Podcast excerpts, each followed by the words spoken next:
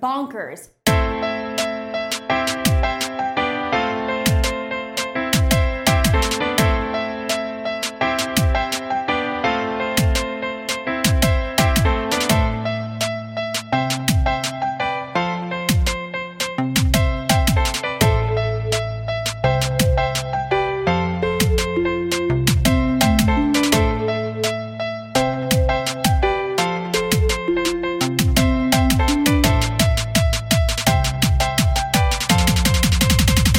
kids in the back started doing this.